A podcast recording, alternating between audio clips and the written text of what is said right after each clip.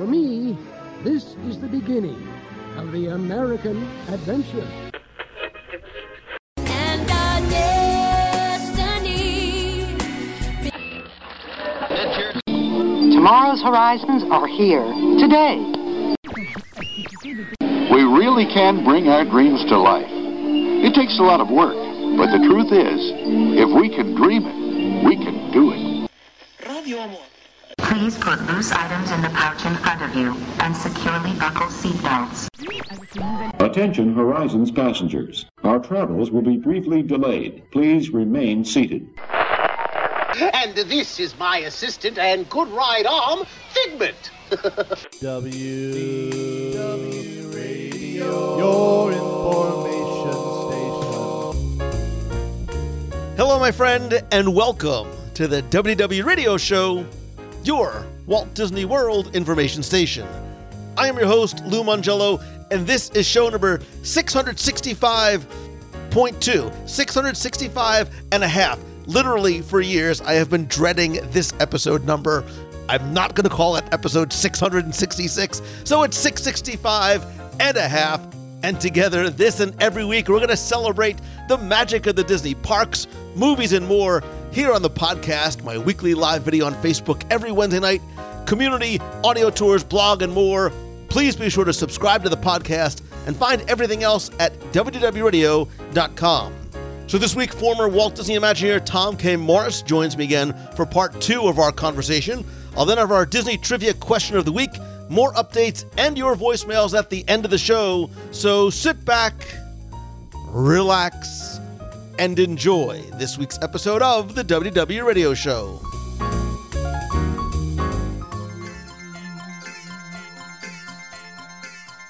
And I think one of the, the most continuously intriguing things about the pavilion was exactly what we were talking about was the ImageWorks upstairs was I think the first and maybe even still to this day the best example of the words that are that are used all the time now but interaction immersion Yeah. and personalization for the guest which was clearly almost ahead of its time because people didn't know what to do but Right. is where we even now are going with the theme park experience. Um, Right. The technology might be different, but I think it was so advanced for its time, giving people that type of post-show experience that was not necessarily a, a, a retail establishment. And it ended up being a very good um, learning experience and kind of lab for all the future interactives. Joe Garlington, who I believe is a genius and, and is the best person still on this planet, um, who conceives these interactive um, activities. He did not do most of those or any of the ones in the ImageWorks. Uh, he may have worked on Magic Palette, but he has a very keen knowledge of what guests what guest behavior is with respect to interactives and when something is too challenging or you know not intuitive and what people's patience level um, or toleration of certain things. And so he i think learned you know he also examined all of those interactives and asked himself and his team how could we make those better you know going forward which they would need to do for wonders of life and for um, you know other pavilions and other exhibits in communicore I was saying and the then Communicore had it had more of a of a learning education serious Yeah. tone to it than than the fun that the Imagination Pavilion had. Right, right. And some of the things in the Communicore suffered from the um, intuition problem, and some didn't. Some were amazingly, you know, easy to figure out. And so, um, you know, there were naysayers, I believe, as I recall, initially about interactivity that people will abuse and vandalize and not understand, get frustrated and break.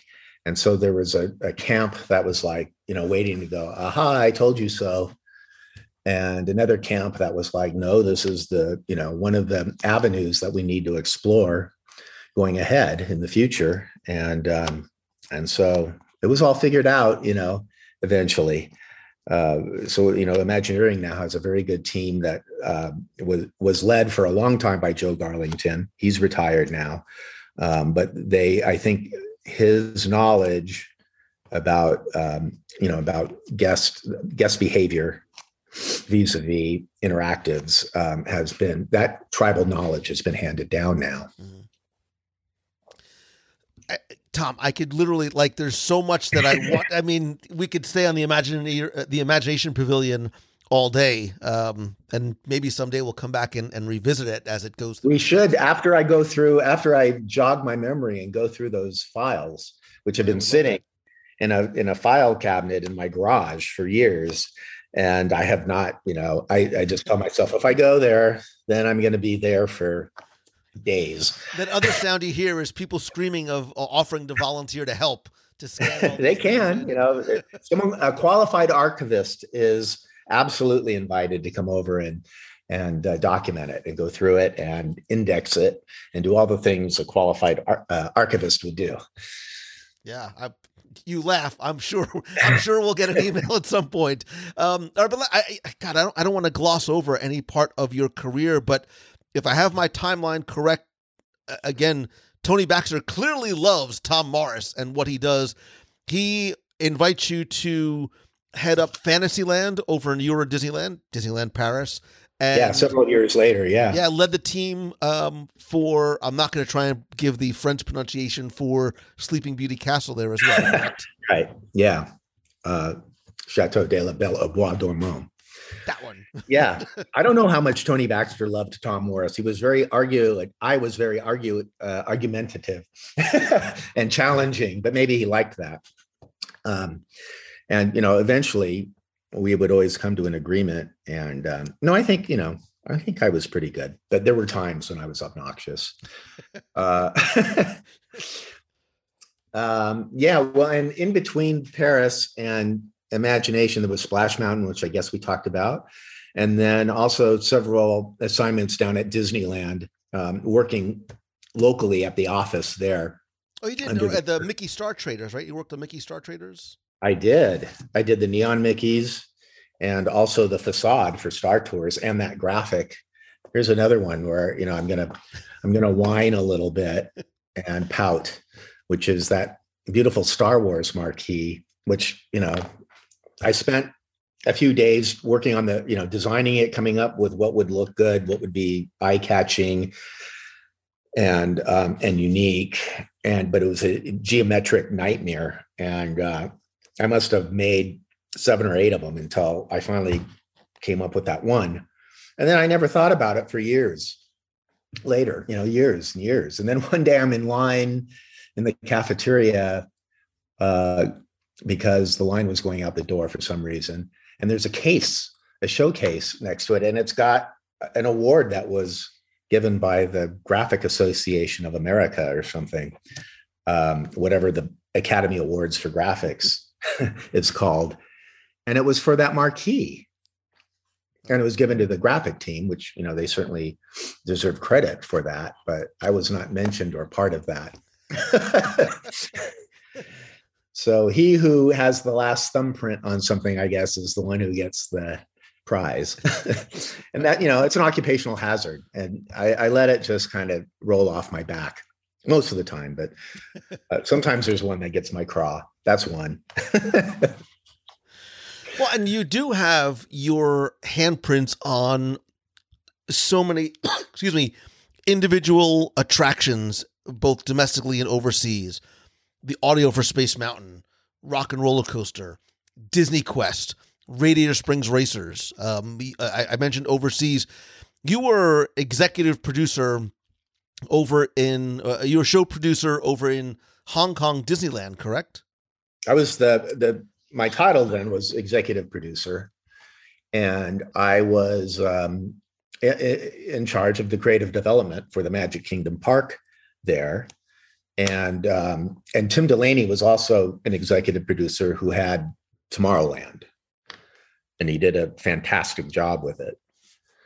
Uh, in fact, I think you know in many ways that might be the best Tomorrowland you know that's been done. Um, since Tomorrowland '67 at Disneyland. Well, because it's sort of a best of, right? They sort of took the best Yeah. of of different parks and, and put it into Hong Kong. Well, it has a little bit more continuity. The one in Hong Kong I'm talking about. Um, the one in Paris is more of a collection of visions of the future over time. And the one in Hong Kong is a more of a fantasy, but it's based on space travel. So everything is aerodynamic. Everything looks like it could have flown in or could fly away. Um, so there was a consistent or a continuity, I guess. I mean, there, you know, there were diverse structures, but it had a visual continuity to it. And at night became spectacular with all of the neon. Um, and then I had basically the rest of the park. And um, it, it was also a challenging project, you know, because of th- this was during the era where we're not doing any more theme parks, except we're going to do just this one. and uh, and so that a lot into a tiny space. yeah, which we did, and and everything in it was beautiful. You know, everyone did an incredible job. There was no thing that I had to like wince and go, oh, that thing. You know, uh, it all came out beautiful. It's just you know we all would have liked to have had more, and it was a frustrating. It was frustrating because we all knew it had to be bigger and had to have more in it, but that wasn't the thinking. You know, from on high. I mean, even from a higher level than Imagineering. It wasn't Imagineering who said, gee, let's make a small park. Same with the Paris second gate. You know, we didn't raise our hands and say, gee, we'd like to, you know, do a half day park. Um, unless you charge half price, then it then it's okay. But uh, those were the cha- those were the challenging days. Well, and I think it's and part of the reason why, and I didn't. Again, we can spend an individual show talking about each of these places, but part of the reason why I wanted to make sure I mentioned Space Mountain, Rock 'n' Roller Coaster, Quest, Cars Land, uh, Disneyland Paris, and Hong Kong is your career and your your. I'm using air, air quotes for area of expertise spans such a wide spectrum. You aren't just the guy who does you're known for this thing. You have touched on everything from the whimsical and elegance of the Sleeping Beauty Castle, whose French name I still cannot pronounce, to you know some of the other projects that we worked on, and I think it's just a fascinating thirty thousand foot view of your career as a whole. That no matter where you were placed, and I think that was that that what Tony Baxter and others probably saw in you was that we can put him anywhere and he will adapt and be able to bring his expertise to whatever project he's working on. Yeah, and the most fun for me was the the few times I got to play in the special effects sandbox, and um, and you know it's kind of interesting because like I think this was down at Disneyland. I was always interested in special effects, right? I mean, if you're a Disney nerd and you're interested in working at Imagineering, you're naturally interested in special effects, and so I would spend a lot of time in the special effects department just loitering, you know, and hanging out with the guys and talking to them and just having fun, watching them having fun. Being Um, a sponge, I, I- assume, being a sponge. Yeah, learn, yeah. And I had an opportunity. I may have done some things on, I, you know, I worked very closely on imagination with each of the special effects people, but particularly in the uh, rotating turntable. I think Jim Mulder was probably the effects guy working on that with all the different projectors and the timing, because those projectors and all of those effects were stationary in the center of the turntable, which didn't move. It's like a lifesaver, you know. Uh, and in the center, it was it, it didn't rotate um, and that's where all the projectors were that were projecting the background against the uh, um, rear projection screen in each one of those scenes on the turntable. And so i would work with him you know at night. And actually i did some of the art for that. Um, the clouds which were taught to me by Walt Peregoy how to how to um, stylistically design clouds. And I'll never forget that little tutorial. And so I ended up doing most of the clouds in the entire pavilion because I had been taught by the master. uh, um, so I, I worked, you know, gosh, there were, I know there were other places in the uh, pavilion where I was working close, very closely with the um, effects people. But then I, I got to actually design some effects. One of them was the re-entry tunnel in Space Mountain, which never worked.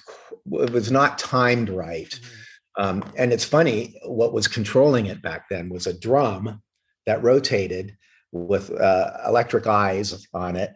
Um, that it was essentially uh, like a music box um, turning, you know, with all the little prongs on it, but it was done with a piece of acetate that had black um, squares on it that would in, that would trigger the the electric light to turn on a uh, fluorescent light that was in that reentry tunnel, which came on too late and didn't give you the sense of spinning mm-hmm. that it was supposed to do.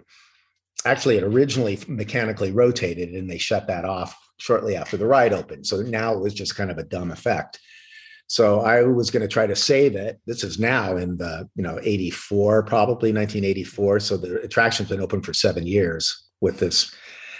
And that was a um, that was a George McGinnis effect, right? Wasn't didn't George? It McGinnis- was. It was a George McGinnis effect, but that mechanically, I don't know why they had to shut it off, but there was some reason that it kept breaking or something. And so, th- what we had to do, rather than rely on the mechanical cage to rotate, we had to make the lights rotate, you know, in sequence. And so that was my job was to program that, and it was programmed via this a piece of acetate that would wrap around a drum with these lights. And um, again, it ended up being kind of a simple thing. A very though, you know, like you had to really pay attention to what you were doing and concentrate. And I probably came up with, in fact, I think I did come up with three different programs for it. Um, so I guess the drum was big enough to handle the three programs. And so it, it helped. You know, it wasn't as good as what's there now, that's for sure. What's there now is spectacular, a spectacular ending to that attraction. But this was the best we could do with what was already there. And so I did that. I, I, I recall doing similar things, you know, to that. Um, you know, working with with um, kind of music box technology, if you will, rotating drums and doing programming that way. And um, I know I think there were a few other times where I got to kind of play in the playground in the sandbox there. And I think that's Like- one of the, the things, not just about your career, but Imagineering as a whole. And so often, if somebody says, "Oh, I want to be an Imagineer," they they they often mistakenly think, "Well, if I'm an Imagineer, it means I do this," and and they don't realize that there's 150 or so different disciplines. Obviously, which you tried to you dip your toe in as much I as you could during your your 40 plus Graphics. graphics and color design. And you know sometimes the help was appreciated and sometimes it wasn't. So you know i would kind of infiltrate these little pockets because i wanted to. That's the only reason i guess or i felt i could do it. You know i started doing uh, providing background music for i did a for fantasyland in um, paris. I selected every track of of the of background music that you hear in the areas and in the restaurants and then did the same for the studio in paris Wow. the second gate um Again, music not being necessarily your primary no title of job description. no um i think the only discipline i never i never obnoxiously infiltrated was landscape um, but i would always be very close with the landscape people and I loved it, you know, and I loved going around with Bill Evans. I mean, Bill Evans, you didn't have to ask. He'd grab you by the collar and you he'd walk you around and just start talking about, you know, what are we going to do? How are we going to do this? You should rethink this. And that was, you know, he was uh, one of the greatest mentors at Imagineering. He was so hands-on and so assertive about um, being a a uh, mentor and um, you didn't have to ask. And i was i was afraid to ask others sometimes because it's like you know am i too fanboy? I don't want to be fanboy you know um, but and i don't want to bother you know these people in their many cases they're already retired but they're still showing up. And um, so i didn't take advantage of it the way probably i should have Uh, but Bill was fantastic, and I, you know, I didn't need to really get into the landscape, you know, arena because everyone was doing such a great job. Not that the other people weren't doing a great job, but it's just like there's, you know, I don't have an opportunity to come in and and do something. You know, sometimes I suggest a plant, but right. There's only so much time for you to, yeah, to learn yeah. and do and work and and and whatnot. Uh, and Right. and again, in, in 40 plus years at Imagineering, obviously there's no you, you can't ask the unfair what is your favorite this, but do you have when you look back on your career, do you have one and or the other a, a fondest memory or even maybe an accomplishment that you personally are most proud of? Well, the castle I'm personally most proud of, and I think that is, um, you know, probably my greatest accomplishment. That means you have to come back and we have to talk solely about the castle then. Just I, I can do that, and of course, it was like everything a collaboration. Um, but on the exterior, the look of the castle as you see it, as you walk around, was something that I micromanaged. Um, whereas the ins the interior less so. You know, um, all the interior. There was, I think, two or three interior designers who all did a fantastic job. And Skip Lang, everything that he touched, you know, particularly the Dragon's Lair, um, it was golden. You know, um, so you know there there wasn't really a need for me to to get that involved on the inside of it. Uh, I would approve things, but I wasn't designing anything. Maybe a little bit here and there, but the exterior is really where I kind of became bullheaded. Um, but uh, you know, I think that is the th- that whole Paris experience is the greatest experience. It was frustrating. It was wonderful. It was eye opening. You know, educational. Freezing cold in January. You know, the cold, wet, drizzly wind out there on the site was horrific. Um, but you know, you'd always go inside to a warm fireplace and you know, lunch and all of that was great. You know, and it was a fantastic team. Uh, so it's hard. To, it is hard, you know, to say really. I think I, I guess it's turning out that the second greatest accomplishment were the neon Mickeys on Star Traders, which a, a thing that had not been inside of my head as a memory for years until you know I kind of settled back in the United States after all the travel, all the international travel, and I think it was after the Tomorrowland redo in '98. Sometime after that, probably after the year 2000, I walked, I was walking through Disneyland, kind of a, you know, get reacquainted with Disneyland. And I thought, I, there's no way those neon Mickeys are still there. And they were. I was happy to see they were still there. I had forgotten about them. And uh, so that was kind of nice. But now I guess they've got like a whole fan club of their own. People have, you know, tattoos of it. I and you know it's funny as we were talking. I I, I wonder if you ever think, you, right? There's a fan club for something that that you have made. Do you think about your legacy at all, and what what the legacy it is that you hope to leave behind as as history and fans look back on your work and your time at Imagineering?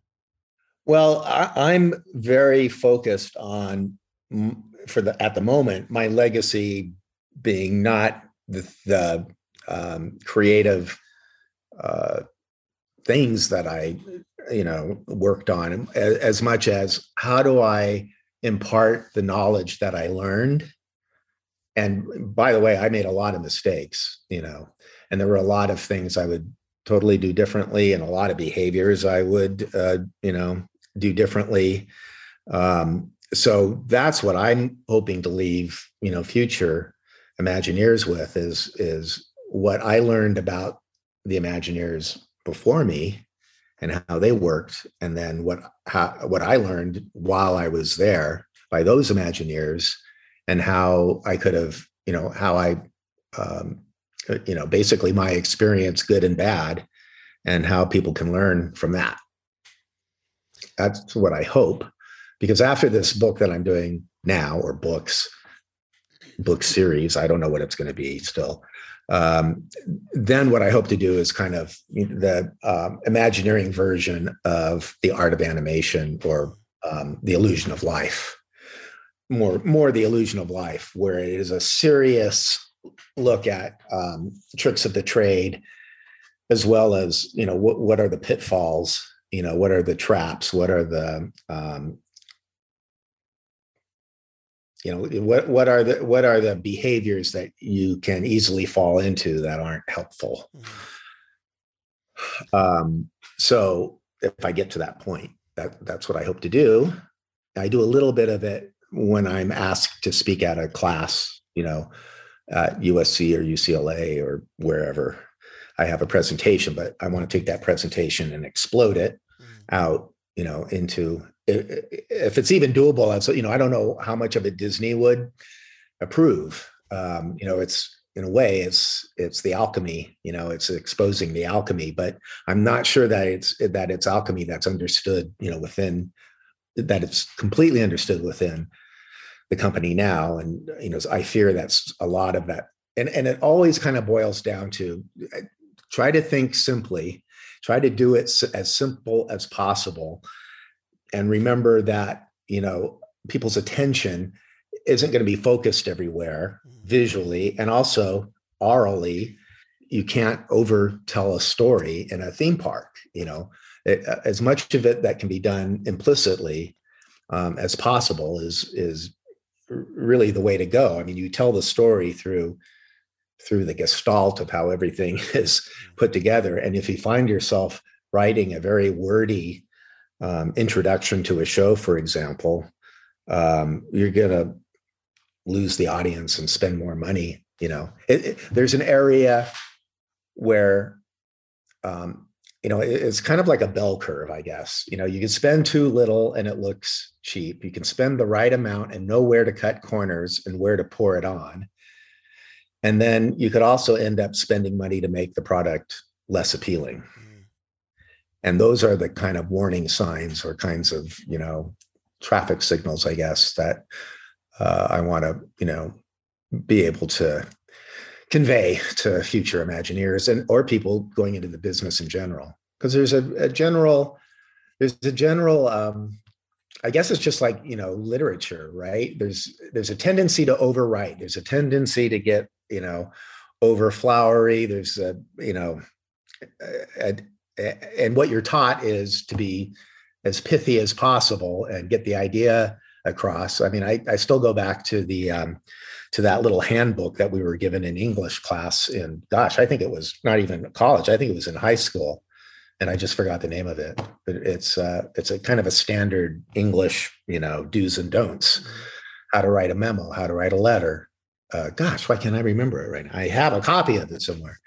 Anyway, um, you know how do you get the most out of some how do you optimize your project get the most out of it without spending too much yeah. or, or, what's the right amount to spend to get the best uh, bang for the buck and if somebody was and this is all like this is gold this is great stuff but if somebody was to come up to you tom and say i want to do what you've done i want to be an imagineer what is what would be the one simplest piece of practical advice you can give somebody, whether they're high school, college, or even later on in life, who wants to sort of get into Imagineering? What would be a piece of advice you think you could give somebody?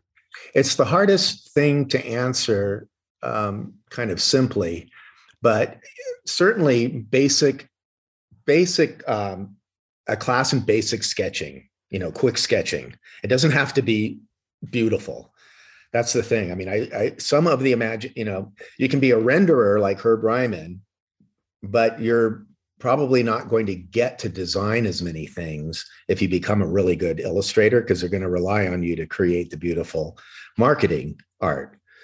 Um, you'll be able to design more and, and do more things if you're just a really good quick sketch artist. Now, by the way, Herb Ryman was both. But um, you know, being able to, and, and, Bill Martin was one of the Imagineers who I would say he was not, you know, you never see, very rarely do you see any of his art, but he was really fast and good and clear, and the design was beautiful. You know, the design was right, and um, and they were kind of, you know, almost cartoonish. You know, he didn't spend a lot of time rendering shade and shadow. Um, so I would say that's one, and then read a lot of you know um, certainly film. I mean, I took film classes both in high school and in college, and that thinking really helped. Um, in the back of my head, somewhere it came out, you know, on the job about about composing scenes and and creating focus and kind of a one, two, three priority. What's the number one thing? What's the secondary thing? What's the tertiary thing? And um, so so film, uh, theater, a little bit of theater, and um, and sketching, quick sketching, and then um, an understanding of how the machines work. So an understanding of attractions, how you know the the all of the intimate relationships between THRC, dispatch interval, vehicle speed, vehicle spacing, minimum turning radius, sight lines, the reveal moment, the conceal moment. All of these things um, uh, come from uh, very fine observation and repetitive observation going on the attractions. And then if you're a ride operator, you see it from a different perspective. And I would get bored. Um, this was even before I was a ride operator selling balloons in the middle of the day no one bought balloons and yet you're standing there you were there for basically the, the beginning of the day and the end of the day and then in the middle of the day sometimes you'd just be standing there. And so you had to think of something. And so i would observe like on the matterhorn you know i would i would count how many um, bobsleds are on that track you know because they were all different colors. So you could tell here, here comes the orange and black one. So um, that would tell you what the cycle was. And then how many cars are in there you know how many how many vehicles between that. So, you know, it'd be 12 or 13 and what's the interval? And so you just start doing all that math simple math in your head. And then it's like oh they have so many vehicles and it's it's this cycle time. So the average speed is this and you know i don't know what the top speed or the slow slow speed is but you can derive an average from that. So i would just you know do that because there was nothing else to do sometimes well, and what's great is that even if somebody has this idea, they can. I mean, there's so much valuable content and information that they could just start going down that path just by stuff that's available online. But right, I, I want to come full circle, Tom, because you started off as a fan. I have to believe you are still a fan. What for you, taking Imagineer Tom out of the equation, what attraction for you do you just personally love or enjoy the most to ride to experience? Pirates of the Caribbean at Disneyland, um, you know, because that was kind of the eye opening moment the first time I went on it, which was the summer of 67. And then trying to figure it out in my head, you know, how it was laid out and how the scenes were kind of folded on top of each other and underneath one another. And then, you know, um, researching the evolution of it from its idea, from its conception, and how it kind of came about and how it was all squished into that small space. Um, and it still is, to me, it's still intriguing as I go through it. It's like, I, you know, where is the Blue Bayou kitchen relative to where I am right now? Because there's stuff in the middle of it. I call them vortexes. There's like, you know, there's one point in that attraction that within like 25 or 30 feet of that point that you're at maybe you know i'm going to say it's like the bottom of the up ramp. You're only 25 feet away from the down ramp from the saloon scene um, of the skeletons down below of the blue bayou restaurant of the blue bayou kitchen um, of lafitte's landing of all these different places and you think of them god it's all you know and, and, you can't imagine how it all squeezes together especially if you walk the utilidor um, that that squeezes in between all of that. That's the first utilidor by the way. And um, that was built in in it was intended to be a there was intended to be a utilidor there in 62 when they dug the basement. And then when they ended up building the attraction on the other side of the berm they kind of rejiggered that utilidor but it's still, you know, so it opened that Utilidor in New Orleans Square opened in 66.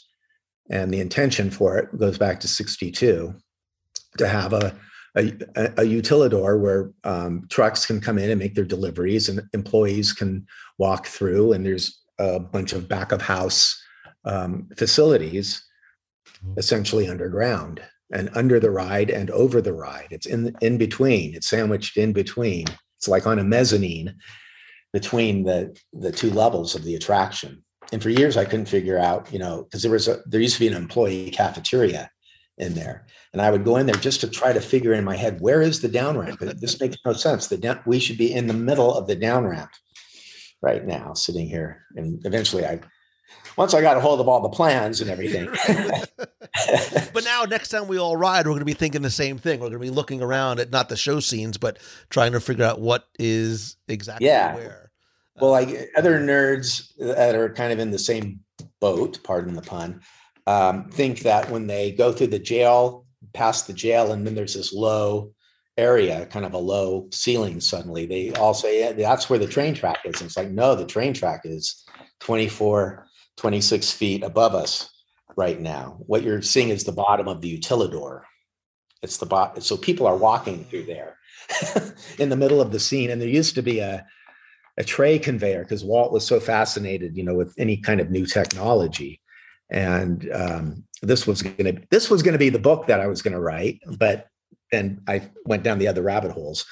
He was so you know into the technology, so the utilidor was part of this, but so was this newfangled um, Trayveyor.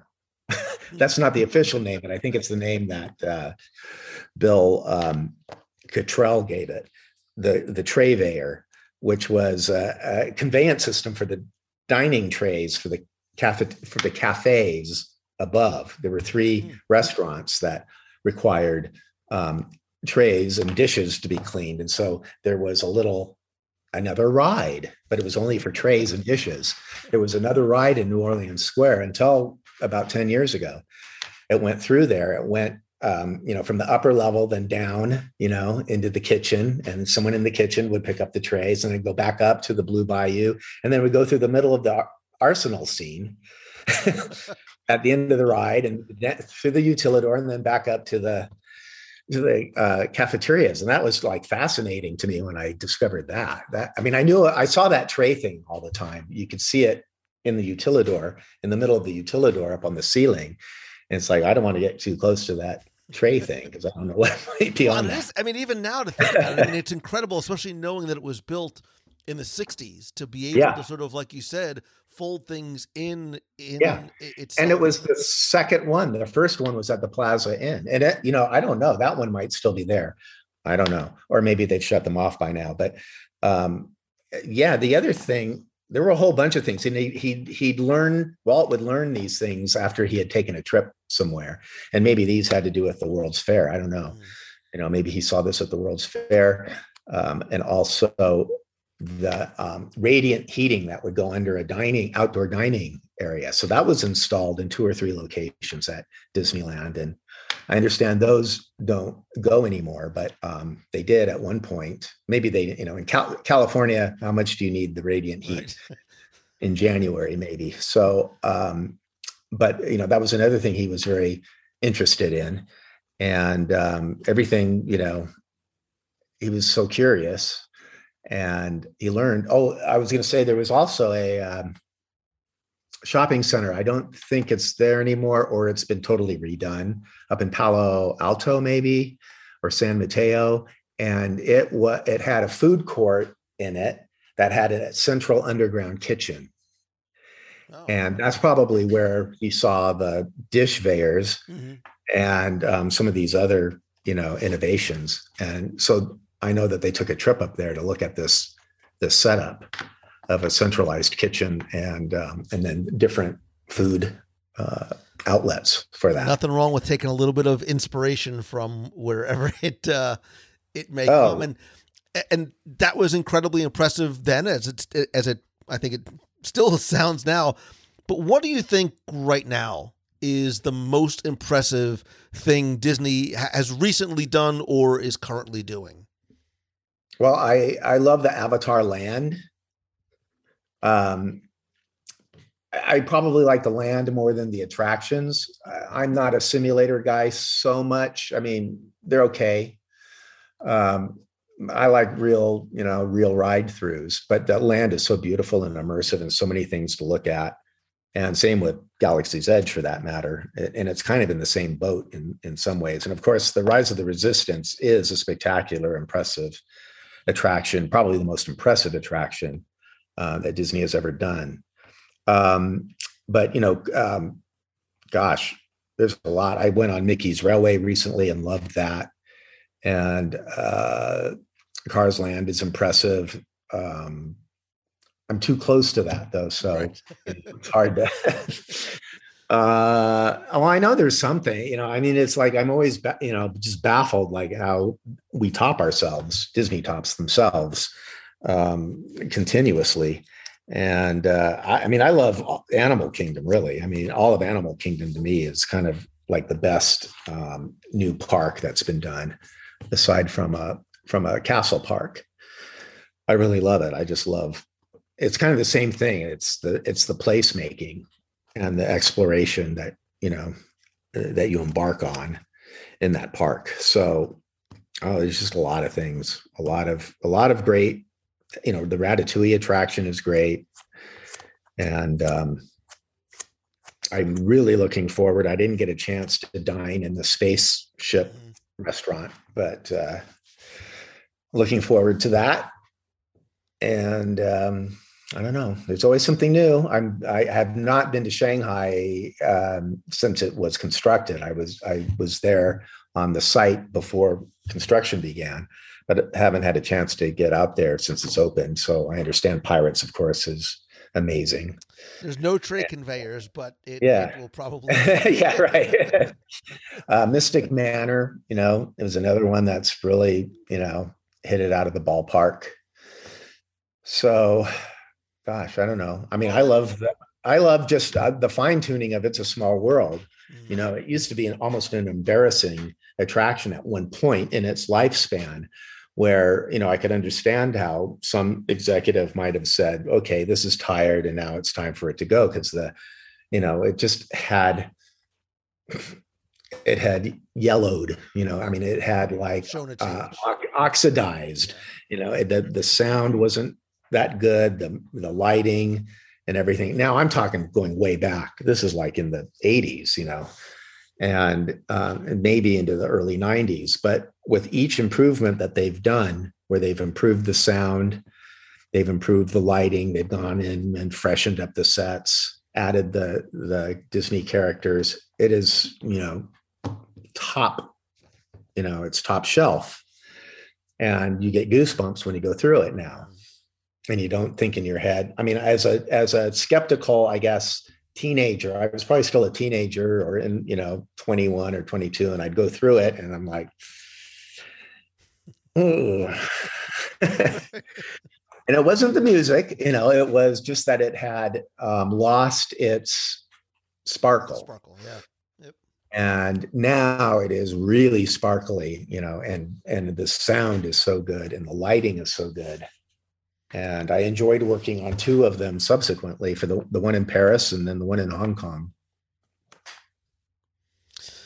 So, all right, you know, I guess maybe final question for now because I- just enjoy talking with you so much. Um, what do you think, Tom? Is what does the future look like for the Disney parks experience? I, I mean, you can take a macro, micro view, whatever, but sort of looking down, where do you think the next step in the evolution of the in-park experience is going to be? I don't know. It's it's always been hard to predict, you know, what the next thing or what the next change or um, you know, if you asked me 20 years ago, it would be a different outcome. Um, so it's very hard to predict, you know, and also just the the health of the industry goes up and down, just like everything, like the car industry or any other industry. You know, so there was that time in the 90s when we were never going to do another theme park again. And we were only going to do additions to existing parks and we were going to do these regional entertainment things like DisneyQuest. And that was it. I mean, that was where we were all geared to. and then that didn't happen. You know, the regional entertainment happened a little bit, but not that big. And then we got back into theme parks again. and then they were kind of budget theme parks, but now they're, you know, that's not so much an issue anymore. And now we're in the realm of IP. I don't know in five or 10 years if that's going to hold up to the degree that it's been um, integrated. I remember we wanted IP when I started. There was no IP that we could use because oh, you know, Island at the Top of the World is coming out, and we're going to do an attra- oh no, it didn't do well. Tron is coming out, so we'll do it. Oh no, that didn't do well. And so it was one after the other. And when is the studio going to finally make something that we can work with? Condor we Man. thought about Condor Man was the next big. Yeah. um, the apple dumpling, right? Yeah. And they were kind of cute movies, but there was nothing to work with from an attraction Right. standpoint. So it's like, you know, we wanted IP so badly. We looked at the Rescuers briefly for the Flume ride and went back to a film from the 40s. um, so, you know, finally, when Little Mermaid happened, that was kind of like, okay, you know, and when can we get Little Mermaid in the park? We planned it for Paris. We even put it on the map, on the souvenir map, along with Beauty and the Beast. And those two never happened. But uh, we were dying for IP. And now you could argue maybe it's a little too much. Um, I don't know. Uh, Time will tell. It I hope be, we uh, never. I hope we never stop doing original concepts. You know, I'm still using we, the royal we. I'm retired. yeah, yeah. Part of it anymore. Well, I think we but, say uh, we even as fans. Like we can say we. Yeah, right. fans, You know, I think that's one of the things that Tokyo DisneySea does so well.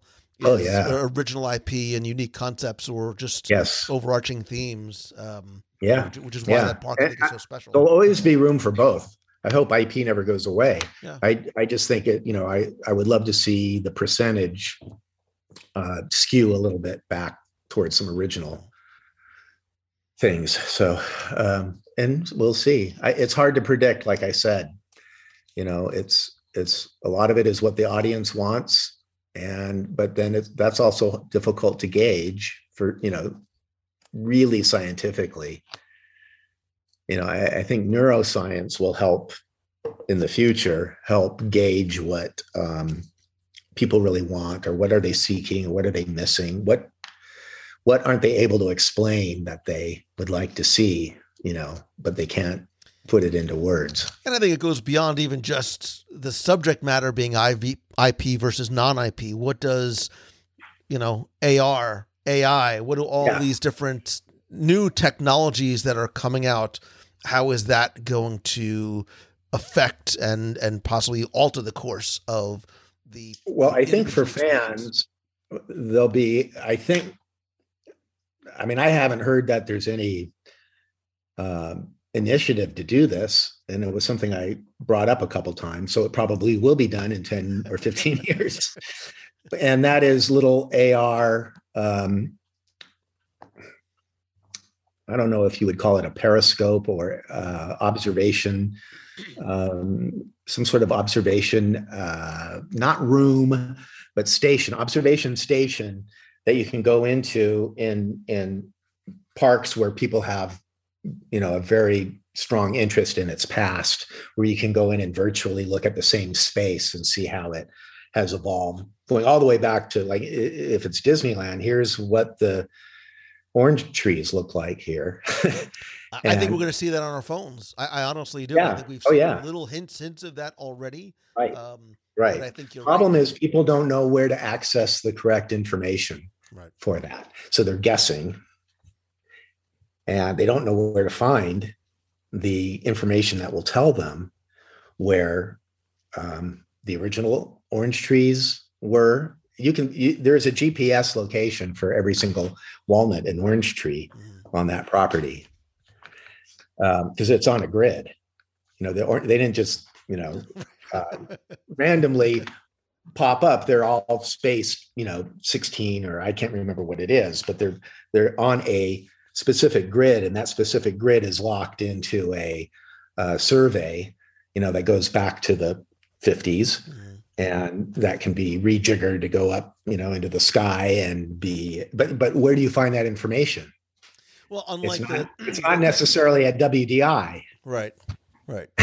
but once they find it and once they realize that there would be a guest interest in it, you you obviate the sign pollution issue in an imagination post show area because now Oh yeah. especially over the past 12 to 18 months, our mobile devices are such an integral part of our experience.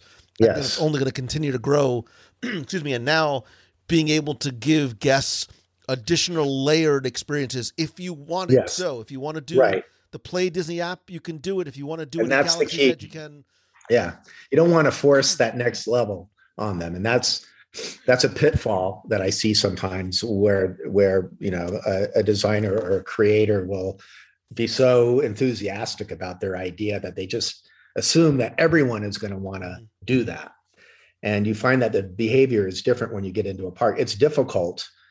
You know, I rely a lot when I'm traveling. I rely a lot, or I think I'm going to rely a lot on a lot of the pre, uh, the preparation, the digital preparation, the map finding, the wayfinding, all of that. And I end up, you know, not using it so much because I'm in the moment and, um, you know, I, I don't need it, or it, it's more interesting, whatever is happening at this moment, than to have to stop the car, pull off to the side of the road. Uh, so, you know, I, I think that's the key. It's if you, you know, it's it's for repeat visitors. It's more for repeat visitors who want to take it progressively into deeper levels. Right. Because the Disney fan, excuse me, encompasses such a wide spectrum. There's parks people, there's pin people, there's history people, Yeah. there's technology people, there's movie people, and it's a matter of of creating guest satisfiers for each Right. of those sort of different buckets in that same space. Right. Yeah. Uh, you know, the it's the the passion project that I've had for over 10 years now is the archaeology of Disneyland. And it still has not been done. A lot of really great books have been written uh, recently about Disneyland, but it still hasn't gotten into the archaeology of it. And when I say that, I don't mean it in a didactic, boring, you know, Sure. geography class kind of a way, but in a National Geographic way that is, you know, that where it, it's being told visually in ways that are instantly comprehensible. Uh, and where you can see layers, just like you know the cell overlays that they have in the. I don't know if they still do that, but they did when I was growing up, and I loved those. You know, I looked forward to a National Geographic issue, so you could see progressively how a, a city evolved or devolved, uh, or how you know Vesuvius erupted exactly, and and and its eruption pattern, and what um, was destroyed in its wake, and then what survives today, because you always want to link it back to what you know or what you can see today. And so that hasn't been done. I still intend to do a book about it, like a giant National Geographic, but taking it to the next level with AR Yeah. would be the bomb. You know, that is, you know, and someone's going to do it. I hope I can do it because I'm going to have the correct information and I'm not going to be guessing blindly. Because I tell you, uh, the information needed to um, to do it accurately is buried. You have to know where to find it. Yeah. It's an overwhelming undertaking, but one I think that's necessary. And I know that I am not alone is one that would be highly anticipated by Disney fans. And to your point, Yeah. it's not about doing it, it's about doing it right. Uh, Yeah, it the right way. exactly. It's the curation of it. Yeah, yeah. Well, uh, you are the person to do it clearly because you have the knowledge, you have the passion, and from what I understand, you have a garage full of you know 16 millimeter slides piling up Yeah. in your garage. And now I have the and now I've developed the OCD required to focus. we'll call it the OCD. We'll call it passion. We'll call it passion.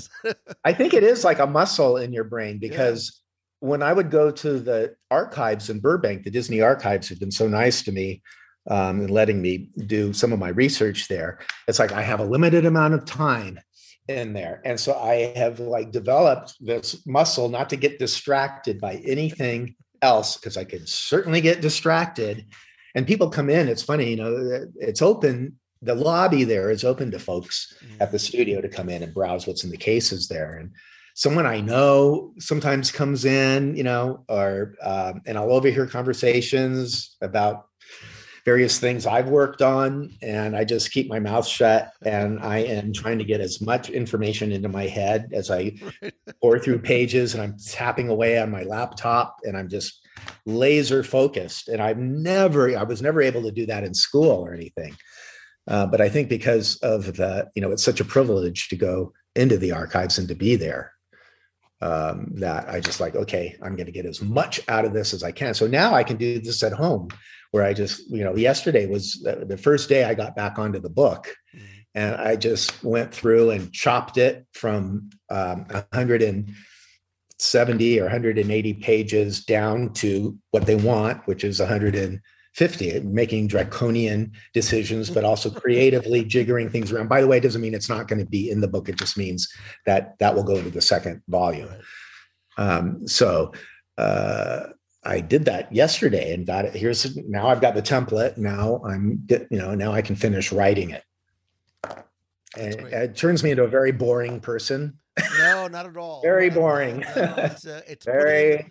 putting, in My friends work. call me, come, let's do this, let's do that. No, I gotta do my book. No, the result is going to be worth the investment of the time and the sweat equity that, Yeah. you put into it. And I know, like I said, one that will be, um, we will all be looking forward to seeing um, when it comes out. And and I would certainly love again to to do this again. Maybe we'll do maybe we'll do a live show one night where people can actually come on and, and ask you some questions Yeah. that they might have too. Sure. Um, because I know Happy we to. really are just scratching the surface of, Yeah. of some of the amazing work you've done.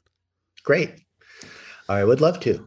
Tom K. Morris, thank you so much. I will link to your Twitter where you are a prolific tweeter with images and content that we have never seen before. And uh, I certainly- wish. Uh, you know, I, I dry up sometimes because I've got, let me tell you, I had stuff I could show, but I'm not allowed to show. I mean, I have an agreement not to show um, uh, unpublished material from Disney. If something I've seen before in a book, uh, you know, or it, it has been published somehow, even if, you know, back in the 60s or 70s, then I'm free to use that. But anything that has never never been seen, um, and it's not floating around on the internet already, so that limits me to what I can what I can do. So I, I feel like I've been kind of dry lately, but Well, I have a fun thing coming up. So yeah, you know when he tweets that there's going to be good stuff. It might not be Yeah. five times a day, but um, Yeah. it's, it's quality, not quantity. So, Tom, I cannot thank you enough, not just for your time the last few times that we've spoken, but really the the incredible work and the gifts that you've given so many guests, literally for for generations, uh, with your contributions to the parks. Uh, I, I sincerely, sincerely. so that's awfully nice. Thank you.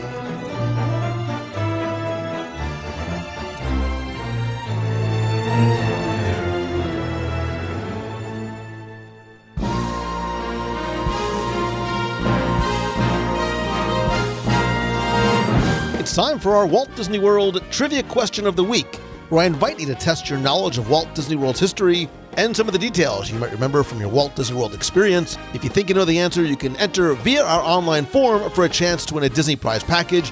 And this week's contest is once again brought to you by you. Because as a part of the WDW Radio Nation, you literally help bring every episode of WDW Radio to life Every live broadcast from the parks, the contests and giveaways, they're all thanks to you and by, for, and because of you. And you can find out how you can help the show for as little as a dollar a month and get cool exclusive rewards every month like scavenger hunts, trivia quests. We do group video calls, have access to our private Facebook group. You get shirts, stickers, monthly care packages from the parks, and more. And don't forget that a portion of your contribution, which of course is completely optional, goes to our Dream Team project that benefits the Make a Wish Foundation of America. I want to thank some of the new and longtime members of the WDW Radio Nation, including Kelly Woodard, Patrick King and his family, Philip Cresta, Suzanne Gibson, and Michaela Kraft. I sincerely thank you for your love, support, friendship, and help, and I love being able to give back to you each and every month as well. To find out more and become a member of the nation, visit WDWRadio.com slash support. Now, before we get to this week's question, we're going to go back, review last week's, and select our winner. So last week I asked you to tell me what attraction was once located in two different Walt Disney World parks. So after its run in one location, it was literally picked up and moved to a second in Walt Disney World. Thanks to the hundreds of you who entered, got this one correct, and knew that it was, of course, the oh so slightly very odd Magic Journeys. Now, Magic Journeys was an opening day attraction at the Journey to Imagination Pavilion, not on Epcot's opening day, but on the Imagination Pavilion's opening day on October 1st, 1982. In 1984, it actually moved over to Disneyland, first uh, where the space stage was, and then at the Magic Eye Theater in Tomorrowland. Then in 1986, it was removed from Disneyland in order to make way for Captain EO, and in December of 1987, Magic Journeys actually came back to Walt Disney World, but not in Epcot, but in Fantasyland, in the Fantasyland Theater. There, it was actually given a new pre show, which was an old pre show, because it was the 1953 3D short Working for Peanuts. Magic Journeys played in Fantasyland for about six years until it closed in December 1993 to make way for Legend of the Lion King. So, anyway, I took all the correct entries, randomly selected one, and once again this week you are playing for the WDW pin and keychain and a mystery bonus prize. And last week's winner, randomly selected, is Ellen Simmons. So, Ellen, congratulations.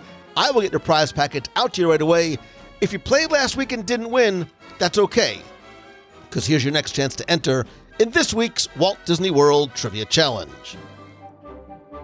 This week's Trivia Challenge is actually to see if you remember and can identify where in Walt Disney World you've heard this quote. Uh, all right, everyone, stay on your number and move your arms a bit. Okay, start scan.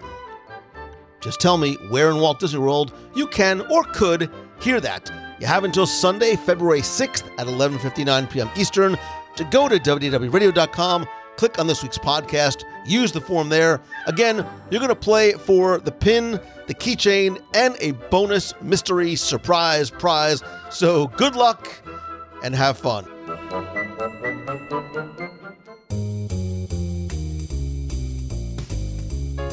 That's going to do it for this week's show. Thank you so much for taking the time to tune in this and every week. Thanks again to Tom K. Morris. You can obviously check out part one of his interview last week and go back to show 661 for my first conversation with him and his background at Walt Disney Imagineering. You can talk about this week's show and ask questions and talk about anything in the Disney, Marvel, Star Wars universe by being part of the community and conversation over in the WDW Radio Clubhouse. That is our group over in Facebook at WDWRadio.com slash clubhouse. You can also connect with me elsewhere on social. I'm at Lou Mongello on Instagram, LinkedIn, Facebook, Twitter, and please also make sure you like the WDW Radio page over on Facebook at facebook.com slash WDW Radio and turn on notifications both in the clubhouse and on the page so you don't miss a thing, including our WDW Radio live show every Wednesday at 7.30 p.m. Eastern. Together, we'll walk, talk, ride from the Disney parks, or I'll be home sharing my top five live Disney Plus pick of the week. We'll talk about what's going on in the world of Disney news, your questions, your calls, contests, and much more. Again, that's every Wednesday, 7:30 p.m. Eastern at WDWRadioLIVE.com. And if you miss any of the shows, you can find the replay by going to the video section over on the WDW page or in the clubhouse. And of course, as much as I love connecting with you online, nothing beats a somewhat distant and safe handshake and hug. So please go and check out our events page at WDWRadio.com slash events, including our meets of the month, cheering and running team get togethers during marathon weekends, group cruises, which you can come be a part of, including our inaugural cruise on the Disney Wish in June, our very merry time cruise on the Wish in December, and our Disney Fantasy 8 night cruise in April of next year. I'm also planning other events, meetups, and gatherings throughout the year, including at D23 Expo, on the road events, and much more. And I am so incredibly and sincerely grateful for so much that you have given me, not just your time, but your friendship and love and support. And I'd love to be able to give back to you and help you any way I can by working with you one on one or a small group or at some of my events to help you turn what you love into what you do by helping you build your brand, your business, your blog, whatever it might be, or by coming to speak to your corporate event or your school about a wide selection of topics, including using Disney as a great examples of customer service, lessons we can learn from Walt Disney, practical and inspirational ways to follow your dreams and passion and much more. Again, to find out more and reach out to me, you can visit loumongello.com. Thanks as always to my travel partner, the entire team over at mousefantravel.com.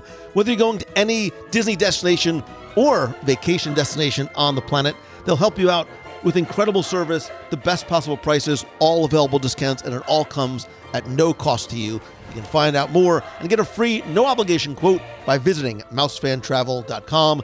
And as always, my friend, and you are my friend, all I ask that if you like the show, please help spread the word. And what I mean is that literally, if you know somebody that might be interested, tell a friend, and ask them to listen and subscribe. Share a link to this or your favorite episode on your favorite social network.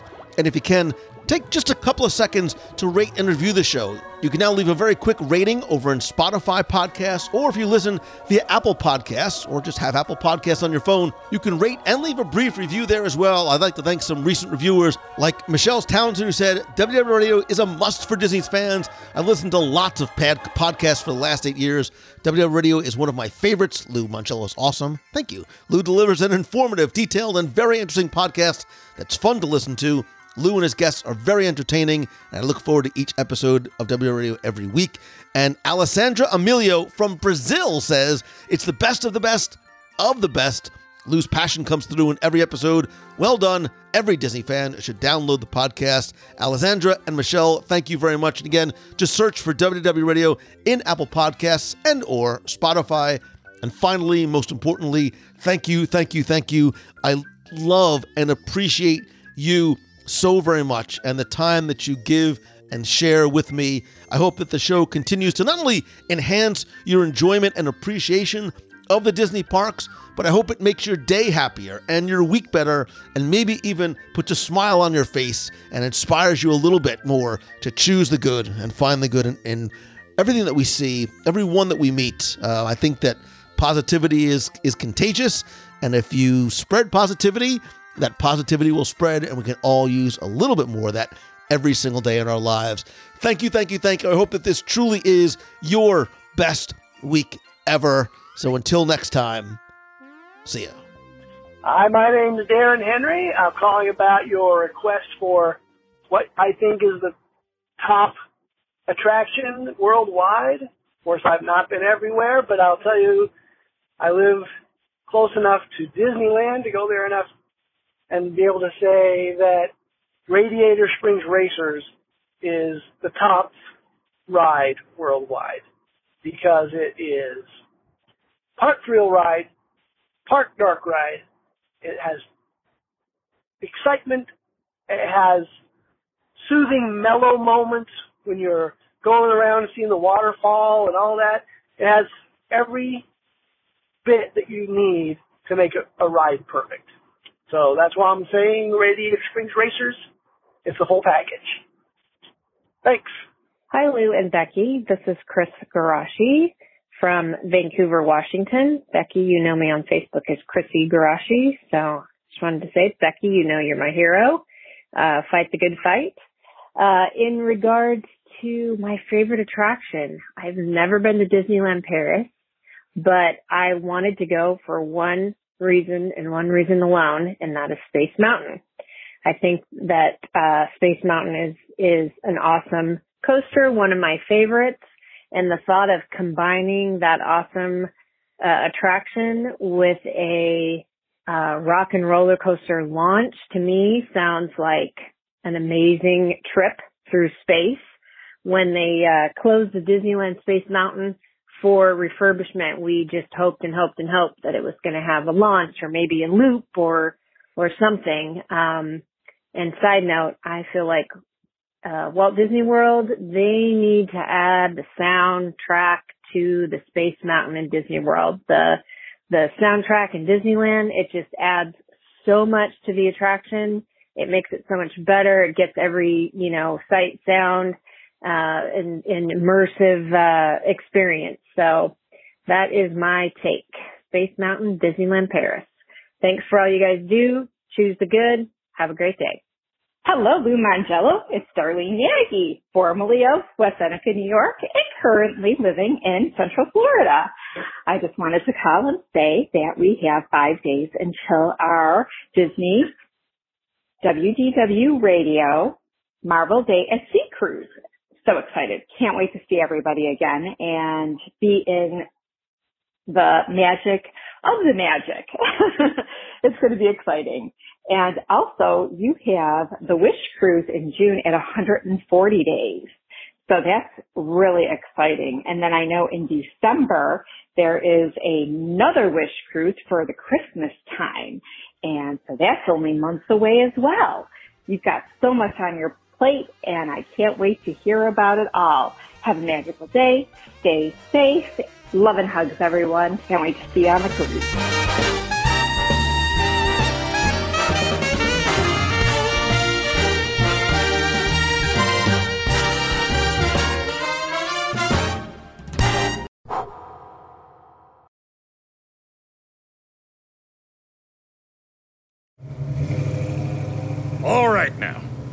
Sure to stay seated with your seat belt buckled. It's the law in my town.